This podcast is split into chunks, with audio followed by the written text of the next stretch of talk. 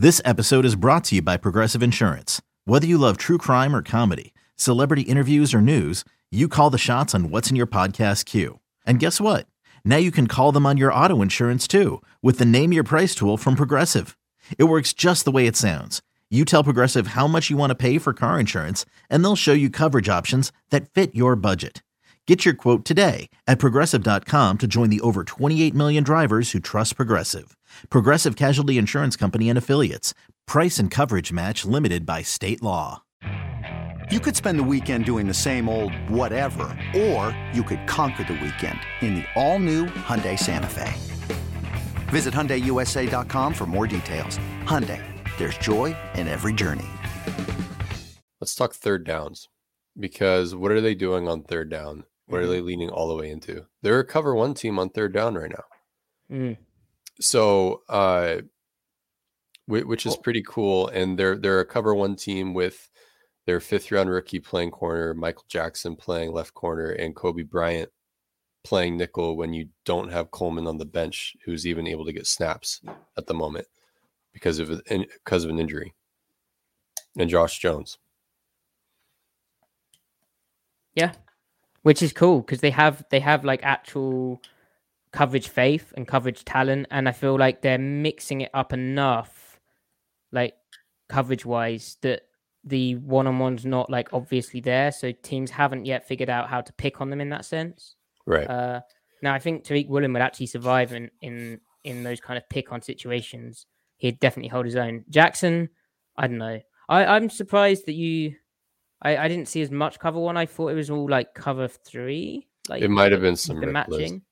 Yeah. yeah, Some of it was Rip Liz. Um, s- single high though, and they're playing tight coverage. Um, they don't feel like they have to blitz a whole lot or pressure or like green dog or red or you know blitz man blitz man pressure a whole lot. Um, they're just essentially trusting their talent, and on tape they're holding up pretty well. San Francisco's numbers they were what forty five percent what, whatever what on third downs, but then that's including penalties, right? Right. So you take out those penalties. I mean, they look really good on third down, and I think that demonstrates the overall health of the team, or the the overall like ability of of their secondary to actually cover guys. Um, where where they got their yards, San Francisco, where they got their yards in the passing game. Otherwise, was like communicate was like communication stuff, right? Um, Yeah, that- I that kinda I can back draw up that coverage issue. bust. Yeah, go for it. It was the the fire zone, right, with Brooks and Barton. Yeah. Okay. Which I mean, like how is how the way to view it is Brooks should have known that he, you know, his responsibility had changed. Like uh, uh, when it's loud in Seattle Stadium, Barton won't be able to communicate with that with him. At the same time, would it have helped for Barton to say, "Hey, we're we're we're gonna have to change how we're playing our fire zone here," or like you know, you're be aware that I'm pushing with this, so you need to cover this. Yeah, hundred percent, and I don't think he did. Also, it's a hard assignment for Brooks, you know, Griff, in in that he has an A gap, but also a tight end corner route. Right. And I think that's just a bad call to be in for that concept. Um, even if he was aware of it, an alert to it. I don't, I don't, and then you also had play action, right? You had, you had backfield mesh between the quarterback and the running back, along with that A gap. It's just not ideal spacing. Like even when Bobby Wagner pushes on, I mean, he has a highlight reel of pushing on out routes when he's, when he's a linebacker. And as the near hook defender, it's like, yeah, he's usually in a B gap or a C gap. And you know, he's barely he's barely making it out there, right? On a lot of those. So Brooks is not only in an A gap, he has he has play action, and then also he doesn't have an additional defender to leverage to because it's a fire zone. You have three underneath defenders instead of four. Um, that's just a bad call to be in, and it's kind of it's kind of uh, you know wrong place, wrong time. I think for for um, Clint Hurtt to call that, but Yeah. So this is this is what plays out. You can see we have a cornerback out here who I haven't drawn, Tariq Woolen. He's the way they play it, tight third. You you might hear it called, but He gets run off by the the post. Um, Cody Barton is the seam curl flat player, which they call it in this new defense. So he's tasked with holding off the seam, so basically matching this guy deep, um, and then playing to the curl and then to the flat. How that also you might hear called a hot to two player. We number receivers one, two, right? And he so he's playing hot to two, basically matching this two guy um, out and deep. However, because of this motion of Deebo Samuel, um, it's like what we'd call a fast three. So one, two, three, right? And so Cody's like, I'm going to push with this, which is correct because it's a beta, right? So he pushes with this. So he leaves this two guy. So Jordyn Brooks, who's the hot to three player, which is this guy's the three, right? He's the third receiver coming across. He now has a new number three because Cody has taken the new number two. Okay. So then Brooks pushes over, except he didn't. He just dropped in the middle hook because as my light dies again, there's a there's an A gap run fit up in here. He gets play action, which you know he doesn't bite on it, but he's his eyes are there. And then by this point, this tight end, which he's seen kind of bending up here, he runs like a sail route out, and there's no one there for it, which sucks. So the now Seattle didn't do it this way, but the other way to defend this, and Seattle has did this last year sometimes, yeah, is where you have Cody's sail underneath that too, or maybe even match it. But I think kind of sail and play top down, and then Brooks would take the jet through to the flat. But that is still tough on him because he's also got the the backfield action, right? So even if he's holding for that his run run fit responsibility, he's still probably out leveraged to the flat. Um, and there's no guarantee that Cody would have effectively gotten under that corner out route either. So, but but in, th- in this case, like you said, it was Brooks not being cognizant of exactly what he needed to do. Um, would have at least given him a chance. Um, yeah, so it, it sucks. The, these things kind of happen, I guess. But um, and then the the, the other big play is the Deebo Samuel jet sweep, where well not jet sweep, sorry, um, the Deebo Samuel uh r- sweep off like bash or counter bash, I don't know what we call that. Uh, where Darrell Taylor he has a tackle for loss, he just misses his tackle. So what we're talking about there is, you know, and Deebo is special, right? What we're talking about there is two plays for 89 yards and a touchdown. Plus, you know, Deebo got them down into the red zone. I think they got a stop on that drive. I think that was the play, the series that um, Trey Lance got hurt. But that that matters, right? Like that really, really matters. Yeah. Now, before we get we before we descend too deep into the well, no, we're not being negative here, but some guys had good games this game. Uchenna Nwosu I mean, that, what what a free agent signing. I mean, he's just he's a ball player. He makes plays in the run. He, he makes plays against the pass as a pass rusher. He had some really good, just pure rushes. He makes plays like on the boot contain, uh, front side and back side. It's like in the run game. I mean, he's just doing all sorts of things. Um, they ended up putting him to the field because they wanted him playing the boot over Taylor because they probably trusted his tackling. Like in the second half, that was a little adjustment they made. I think they were more going left right and mm-hmm. not necessarily aligning him to the field, but because quarterbacks boot to their to their right so they can throw easier more often, right? So they were just making sure Nwosu was on the left a little bit. Um so they also uh, dropped him a bit more in coverage, like occasionally, which part of that's wanting Taylor to be the rusher, but also Nwosu is like really reliable in that kind of area. Right.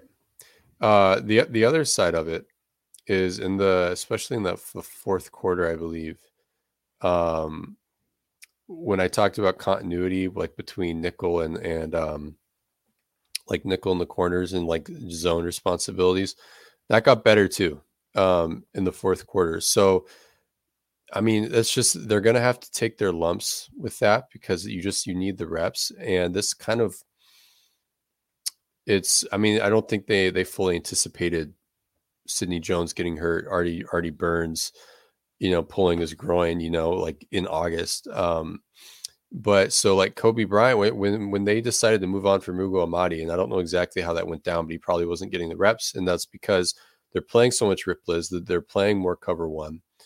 Uh, he can't hold up in that, but he was a terrific you know nickel zone defender in in their two especially their two high stuff and they're giving up completions that they simply didn't give up uh, last year in that stuff. So, but Coby Bryant had a couple of good reps in the fourth quarter, um, especially with Tariq Woolen, especially with a guy that has no continuity, um, whereas Mike Jack has a little bit, right?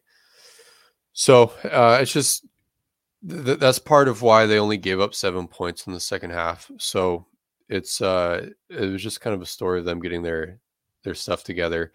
Um, and then I thought, I thought the I, I, thought Cody Bryant played really well in the first half, and then even better in the second half. Um, Cody Barton, sorry. Um, for for all the all the stuff that Shanahan was throwing at, at guys with like the um, different keys and stuff. You know, you, you've got pullers going front side, a, a, a, jet going backside, then you've got the read element with, especially with um with Trey to start. I mean, Cody just con- consistently found himself in the right place, um, and like fitting his gap. And even if he wasn't making the play, him fitting his gap affects the running back read, which allows someone yeah. else to make the play, right? He so I mean, he's really just... aggressive downhill, like in a good sense, and he was like running over offensive linemen to get to the ball. Very violent, really good yeah. display.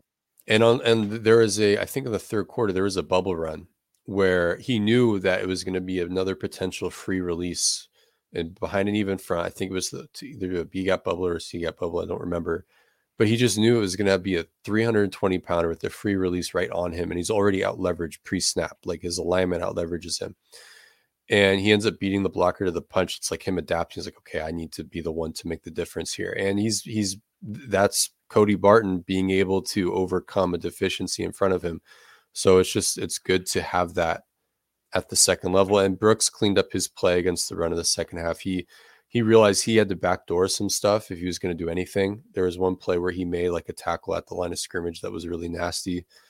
Um, and he backdoored the block, but he still he did it like like in a safe way, if you if that makes sense. You know, like kind of making a judgment call because they don't want you backdooring. That's the other issue is it looks like linebackers are getting blocked all over the place on broadcast sometimes, but the only alternative is to go underneath the block and yeah. the way the angles are, it's like you'll get chewed out in the film room if you do that too often.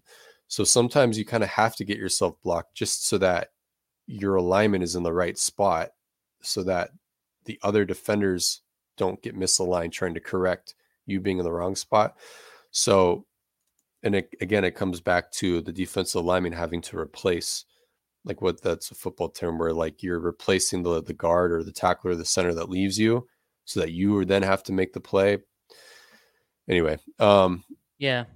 So but, overall, again, like it was a a fairly simple kind of game plan. Like they didn't have that much that they did. Um, but then, you know, it would have worked. But the execution in the first half was poor. Uh, the cornerback group you, you mentioned about uh, linebackers. The cornerback group is was pretty solid, you know, as evidenced as you know, it talks about how they were running some cover one stuff, but or at least leaving them on islands a lot, mainly I think for run fitting purposes, but also in passing down situations. Like, how, how did you evaluate the cornerback group? Um, I think Tariq Woolen can cover really well. I was a little disappointed he didn't he didn't contest that that drift route um, mm. off play action better. I, I really wanted to sh- see if he could he could play that one. Um, and then there was that other one where on that one third down, one of the third downs they did give up without a penalty um, on that outbreaker from a reduced split. And I think he just didn't read the break right because of the way that it, the, the the they were in a stack and everything, and he was just kind of playing it safe. But then he almost um, recovered um, on that, you know. Yeah, he did.